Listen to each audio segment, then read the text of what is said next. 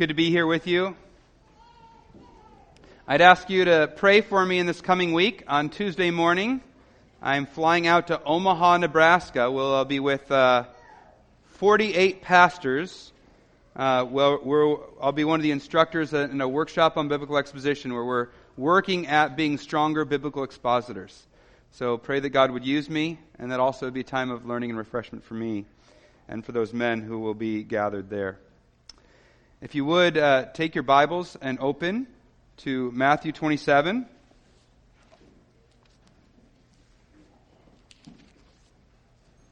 I'll be reading verses 15 through 44. If you're using the Bible in your pew rack, this can be page, found on page 834. Page 834. Let's stand for the reading of God's Word.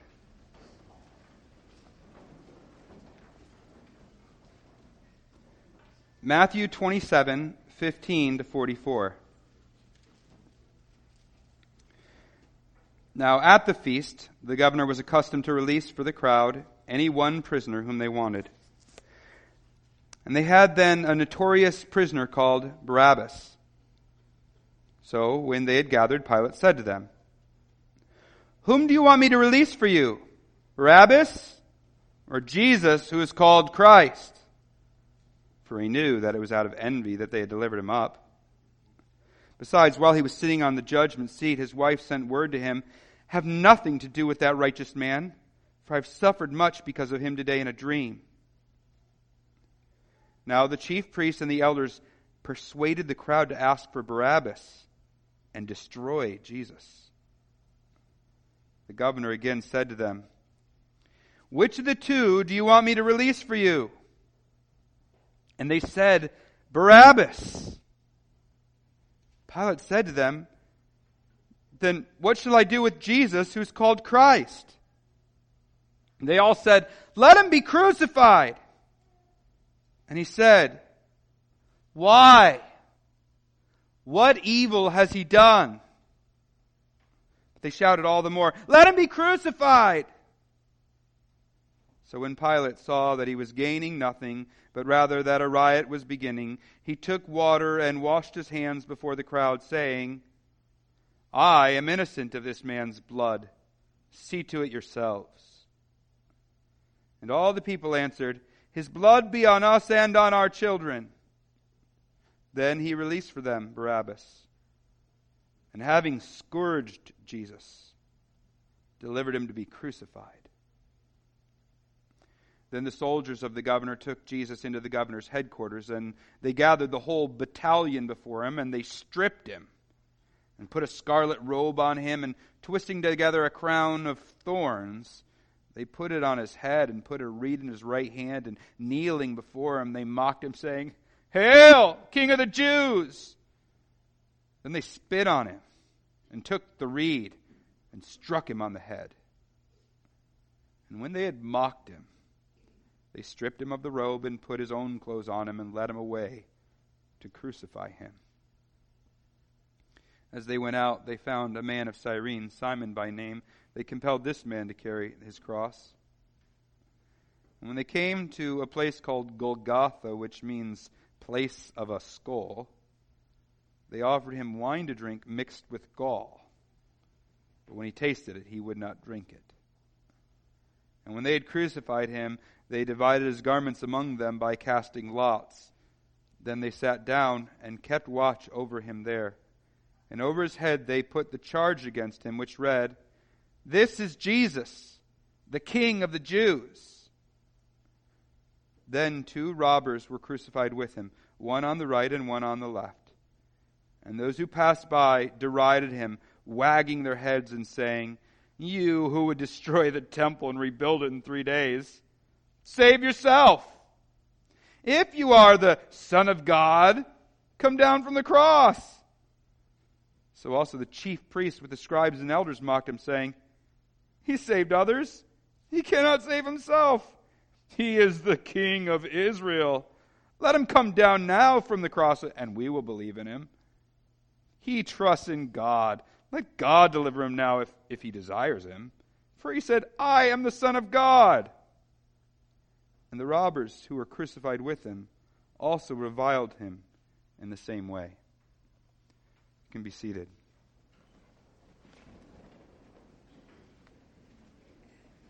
Let's pray. God, strike us to our deepest part with the reality of what we've just read. By your Spirit. Amen. The worst form of death. That's how the first century Jewish historian Josephus described crucifixion. Seneca, a Roman contemporary of Jesus's, said of crucifixion, Can anyone be found who would prefer wasting away in pain, dying limb by limb, or letting out his life drop by drop. Even by those ancient standards, crucifixion was bar- barbarian.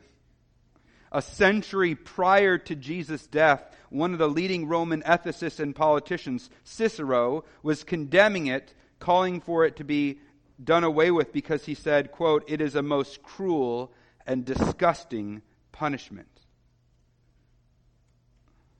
By most accounts, any mass way of exercising capital punishment, if you look at all the main ones, crucifixion was the worst. And by far, the most famous person ever to die by crucifixion was Jesus of Nazareth. It's an undeniable fact. All historians attest to that. And we read it today. It's gripping, it's terrible. But the question is given those facts that Jesus died this terrible death, how do we understand that? What does it mean? How do we make sense of Jesus' horrible crucifixion? And I think paying close attention to Matthew's account, which God inspired, will help us understand the meaning behind this terrible, horrible death Jesus experienced. So I want to look at what Matthew emphasizes for us. And in verses 15 through 25, you may have noticed he emphasizes Jesus' innocence. So we pick up the story with Pilate already convinced of Jesus' innocence. We saw that in verse 18, right? It says he knew it was out of envy that they had brought Jesus forward. And so Pilate is thinking, okay, how can I how can I handle the situation? And he comes up with this brilliant idea. You see, at the Passover, it was his custom to release one prisoner back to the people, to pardon him. And so he has in his jail uh, likely three people who have been part of an insurrection. The word here is robber. And so uh, these are people, though, if you, if you look at kind of what that word robber means in the Greek, the, what, what, the, there's a connotation there of not just, hey, I need some money, but, but being part of an attempt to overthrow the existing powers. So they would steal, they would kill, they would do acts of terror, they could do they would do everything they could to kind of upset the social order. That's that's the word robbers there. Here for Barabbas and later for the other two. So likely these, these men were in cahoots together. They had done something terrible. He was a notorious criminal, we're told, well known for what he was doing. And so Pilate's got the idea. I'll give them a choice between Barabbas, the terrorist, the insurrectionist, and Jesus, the Christ. I know what the crowd will choose. He's further motivated to take this step, to lay this before the crowd, because even as he's sitting in his judgment seat, rendering his verdict here, an urgent message comes from his wife. You see, she had had a dream. We don't know if it was God who gave her this dream or just a, a stricken conscience, but she knows this is a man who is righteous. And as she sees what could happen, she is tormented by her dream. So tormented that she's willing to interrupt her husband when he's exercising his judicial responsibility as a Roman governor to say, have nothing to do with him. Pilate understands very clearly he is innocent. And so he comes to the crowd and he says, Who do you want? Barabbas or Jesus, who's called the Christ? He knows what the crowd's going to say. They're not going to want Barabbas getting off scot free. They're going to choose Jesus. But he underestimates the reach of the Jewish leaders. And this crowd who's already kind of, uh, they're in the middle of their holy days, and so they're kind of pitched to a religious fervor. They're hearing these charges from their leaders that this man is blaspheming God, and they hear what they're saying, and they get whipped into a frenzy, and they call out, We'll take Barabbas. Well, he says, What do you want me to do with, with Jesus, who's called the Christ? And they yell out, Crucify him! You know, were the three crucifixions that were supposed to take place these two robbers, and likely Barabbas, right? So Barabbas gets pardoned. And Jesus goes and takes his spot on the cross. And a, I think a bit of beautiful foreshadowing. He hangs where the leader of the insurrection should have hanged. Barabbas Barabbas, sorry, is pardoned, and Jesus takes his punishment. A little hint of what he was ultimately doing on that cross.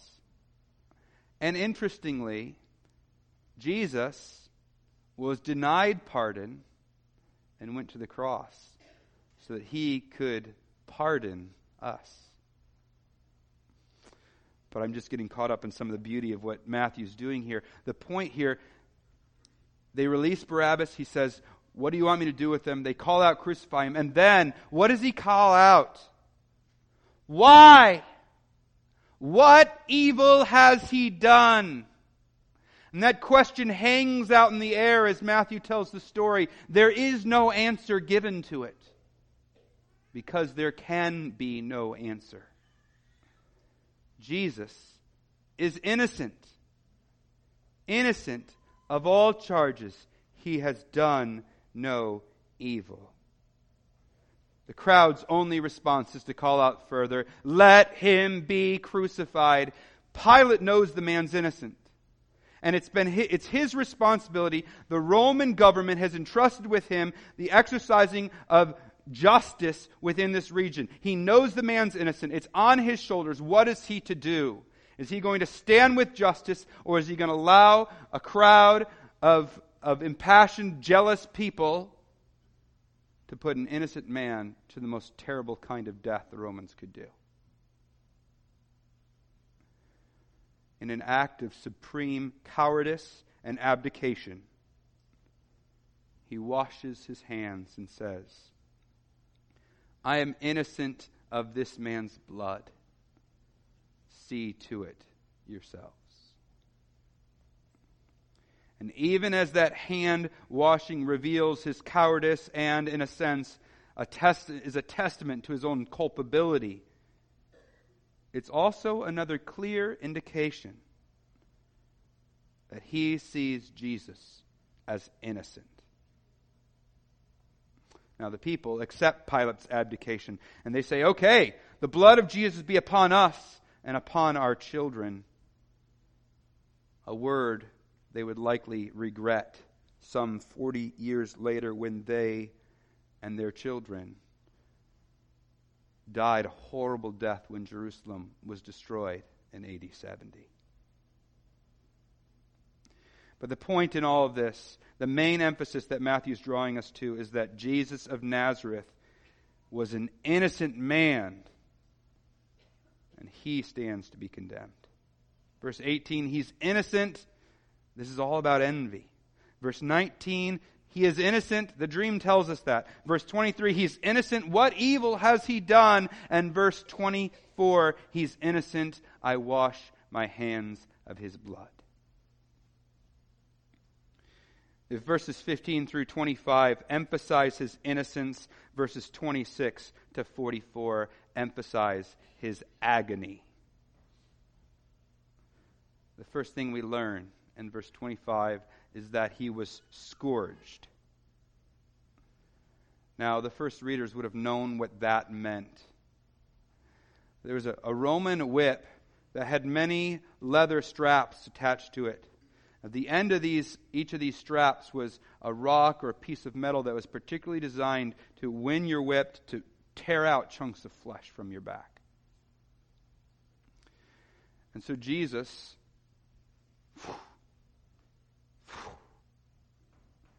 now, there are other accounts of other people being scourged where their bones were laid bare by the scourging, where you could see their entrails because of the scourging. That's how deep the cutting was. That's how brutal it was.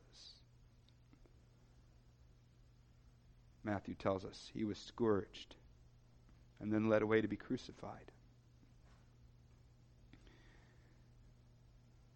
But even as innocent Jesus was scourged, they weren't just going to take him to be crucified. They take him in to the governor's headquarters, and their, their goal, they gather a whole battalion, likely 600 men, to make a mockery of this person. You know, in torture, you don't just bring physical pain upon somebody, you put them under great emotional duress as well. And that's what they were doing.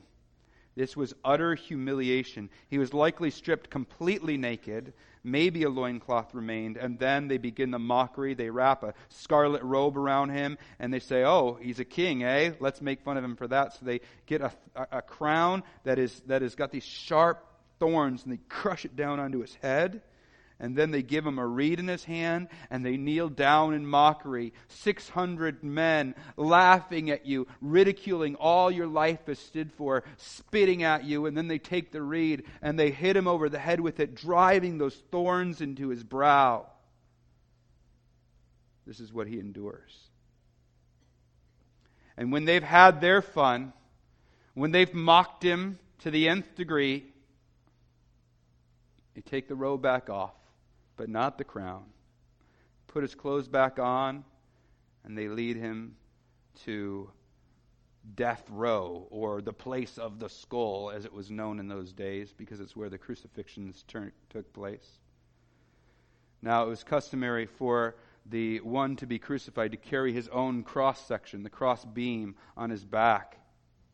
It's likely that Jesus had been whipped or scourged so badly he could not carry the weight of it on his own, and it was not uncommon, as they had him do here. Simon of Cyrene's enlisted to carry it because Jesus is so brutalized as he's standing there with, with the deep cuts into his back and shoulders, with the blood dripping down his face, emotionally exhausted by the abandonment he's gone through from his friends, and then the intense mockery. He walks to the cross. And then Jesus, so weary, probably his, his tongue dry with thirst, is offered one bit of refreshment, a bit of wine for his lips. You can imagine the saliva glands kicking in as his tongue reaches out to just get a little bit of relief, only to find, Ha! We got you, Jesus, mixed with gall. Ha! Further mockery. And so then his hands are secured to the crossbeams with nails this time. And he's lifted up just a few feet off the ground crossbeam secured to the main beam, the post.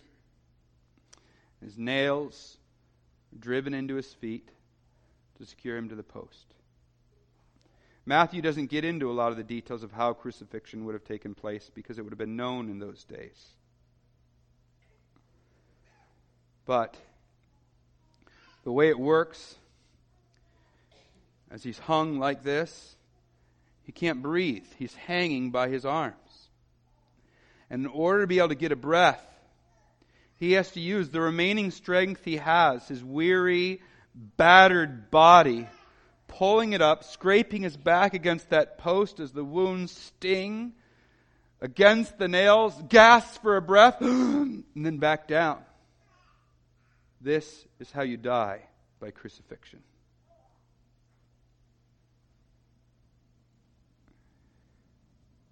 And then he does it again and again and down, fighting all the pain. And then the mockery starts. First from the soldier soldiers who have their poke at him and I think a poke at the Jews as well with the sign that they put over his head. You would normally put a sign, it's an innocent man. What are we supposed to do? I know, let's say this is the king of the Jews. So they put this sign over his head. They are mocking him. Then the crowd of onlookers, the people passing by, toss up their insults too. Then the religious leaders get together and start hurling their insults at him. And then, even the robbers, initially both of the robbers on either side of him, begin mocking him. It's like Matthew wants us to know how all encompassing the mockery was. Who was it that mocked Jesus on the cross? Well, it was the Romans, it was the common Jews, it was the religious leaders, it was the hardened criminals. Perhaps in telling it like this, Matthew intends for us to hear our own voice crying out against him with the scoffers. Agony. What agony. Unimaginable pain. This was ancient torture at its worst. And so Matthew's laid it out for us. Innocence, agony. These two cruelly juxtaposed and juxtaposed, put together side by side in a way that's intended to beg the question why? Why was Jesus, the good teacher, the miracle worker, subjected to this? Why was innocent Jesus subjected to such agony? Why? But Matthew has already started to give us the answer in the very way he tells the story. It is so brilliant, so beautiful how the Holy Spirit prompted Matthew to put this story together in a way that answers for us, or at least begins to answer for us, the question raised by the juxtaposition of agony and innocence. Did you notice, as we read, that Matthew's description of Jesus' agony is heavily stilted towards the mockery? I haven't seen Mel Gibson's The Passion, but I understand that it's heavily tilted towards the physical pain. But in the biblical account, Matthew draws us into the mockery. And it's not just any mockery that Matthew brings our attention to, but mockery over Jesus' identity as the Christ, the King, the Son of God. The soldiers dress him up as a pseudo king and say, Hail, King of the Jews! The sign over his head says, This is Jesus, the King of the Jews. The crowd say, If you are the Son of God, come down. The religious leaders say, He is the King of Israel. Let him come down and we'll believe in him. Or they say, Let God deliver him now if he desires him, for he said, I am the Son of God. Mockery for who he is. Now, I want to say this carefully, but this is actually the right way to mock Jesus. In a sense. Because kings don't do crucifixion. Now, they might get killed heroically in battle. But what Jesus is doing right now, hanging quietly, meekly on a Roman torture instrument, is simply not something that a king would do. And you look at what is transpiring, and you look at Jesus' claims that he was ushering in God's kingdom and he was God's son, and his claims look patently ridiculous. If you claim to be God's son, bringing in God's kingdom, and you lie dying on a cross in agony with not even a word to say against your accusers like this, at least ostensibly, you deserve to be mocked. Your claims don't hold water. But Matthew doesn't highlight these mocking words simply because they were in the moment apropos.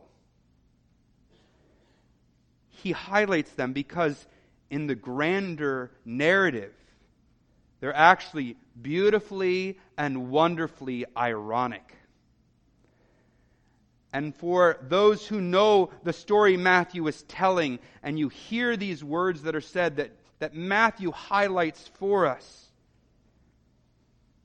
you begin to understand the meaning, the true meaning, and the irony of their words. In the Bible, it talks about God's kingdom. It starts talking about it all the way in Genesis, the first book of the Bible. And as Israel goes through their days in the Old Testament, there's this promise of, of a coming perfect, full kingdom. In the New Testament, Jesus comes. He announces the coming of the kingdom. And all the way up until Revelation, it's pointing forward to God's kingdom. God's kingdom is, is, is a primary focus of the Scriptures. And if you look into the Scriptures, what is God's kingdom consist of? Well, it's void of two things. Two things that make the kingdom of man entirely horrible and miserable. It's void of sin, and it's void of death. And so, if, if Jesus is going to bring God's kingdom to us, he's got to deal with the two things that are tyrants over us, that rule over us, and that is sin and death. And so, God's Son has to become a man, live a sinless life, And then, because he was sinless, he could take our penalty upon himself and he could absorb God's wrath towards sin upon himself, which he does on the cross. But in order to prove that justice has been met, that the penalty has been paid, he also has to conquer death. And so, for Jesus to usher in the kind of kingdom, God's kingdom that he's bringing in, for him to be the king and the Son of God, he must be dying in agony like this. He must be on the cross. In fact, Jesus is dying heroically on the battlefield as a king should. But it's not a political battlefield. It's not a battlefield over physical land. It is the battlefield for our soul. It is the battlefield against sin and death. And Jesus, right there as he hangs writhing on the cross, is not winning a political victory. He is winning the ultimate and most profound victory that matters for each of us. So while they mock, King of the Jews, King of the Jews, King of Israel, they are proclaiming a truth so deep and profound that it changed the course of history. Brothers and sisters, when you look on the cross, and you see Jesus writhing like we talked about, in agony like we talked about, we say, here is our King. Matthew laces his story with this emphasis. Here is our King. Here is our King. That is the King that we have, that we serve, that we follow. A King suffering in agony like that.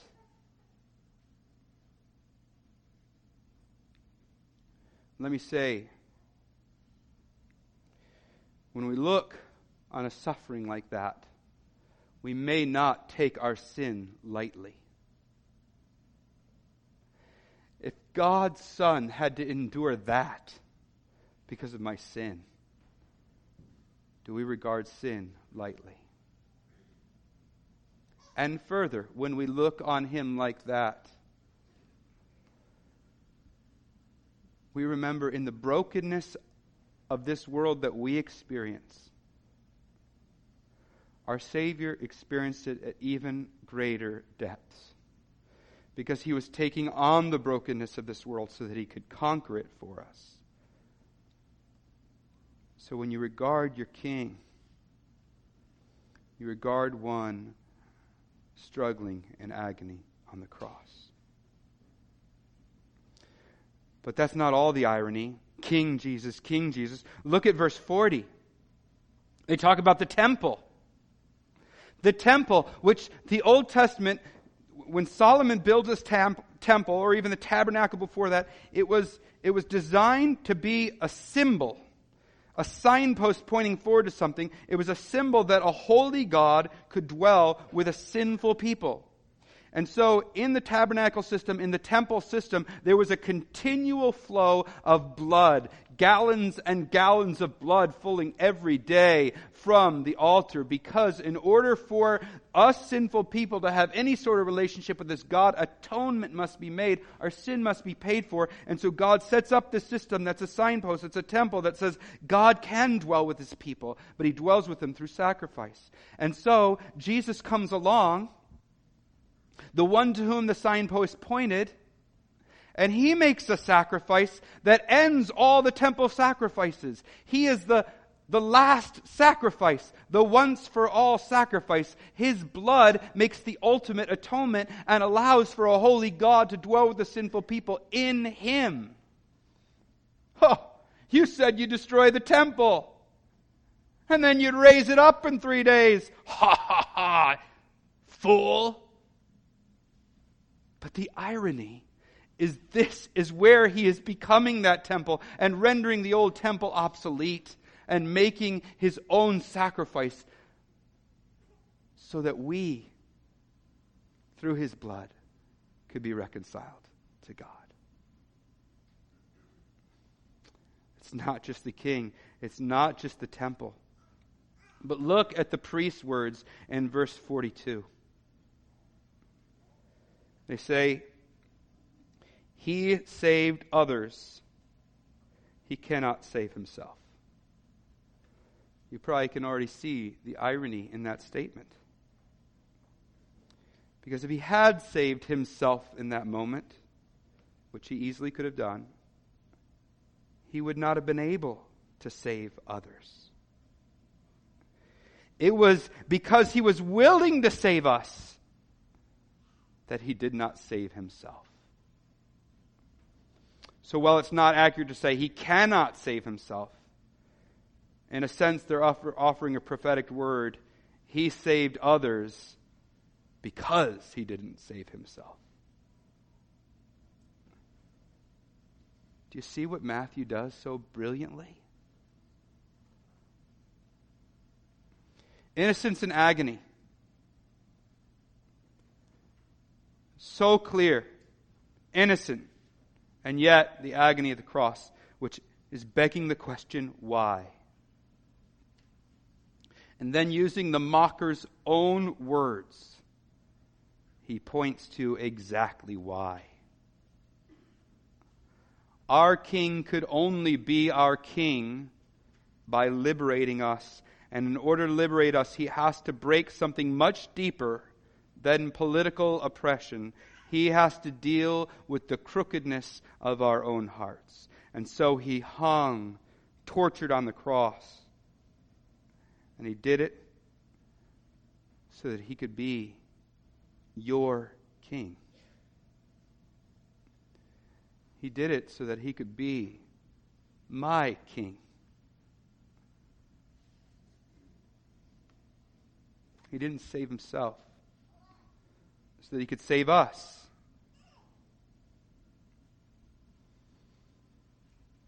He allowed his blood to flow from his head and his hands and his torn back and his sides, and his feet, so he could be the true temple where we could be reconciled with God despite our sin. He who should have been pardoned died in our stead so that he could pardon us. And so we, like Barabbas, sit and watch Jesus suffering, in a sense, on the very cross that should have been ours.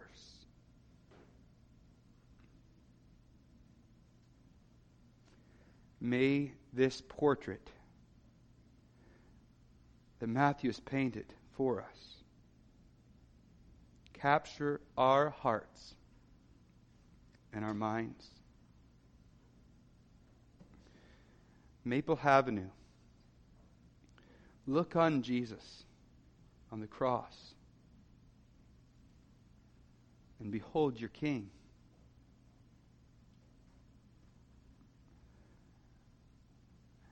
Doesn't make any sense from a world's perspective. This is not what a king does. But it's because Jesus was doing a different kind of king, or he was a different kind of king. And the kingdom he's bringing is a different kind of kingdom. You want to make sense of the cross, the events that all historians acknowledge. You want to make sense of it. God makes sense of it. Behold your king. Behold your Savior. Let's pray.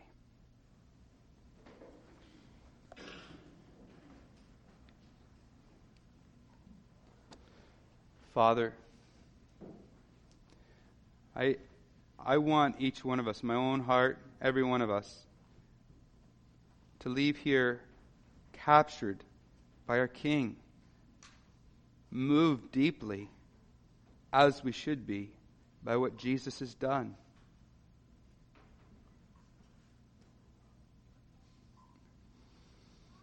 For us, so that we sinners could be forgiven so that sinners could be reconciled to God, to you. So, as we sit here silently for a moment, stir our hearts as we sing about this Christ who is the sole basis of our hope, stir our hearts.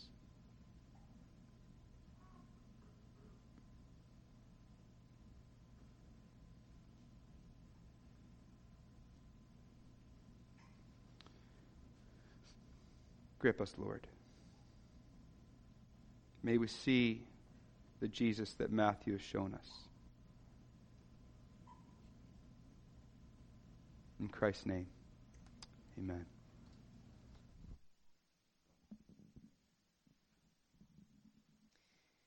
Please stand and join with us. In response to the sermon, let's sing in Christ